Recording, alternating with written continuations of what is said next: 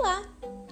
As constantes transformações sociais, tecnológicas e econômicas no mundo refletem diretamente na educação, atingindo cada vez mais os estudantes e, consequentemente, os professores. A necessidade de formar alunos críticos, criativos, independentes e cada vez mais preparados vem direcionando de maneira intensiva o papel dos educadores dentro da sala de aula. Eu quero, junto com você, falar toda semana sobre temas é, de educação, família e escola. Vamos juntos ser agentes de transformação.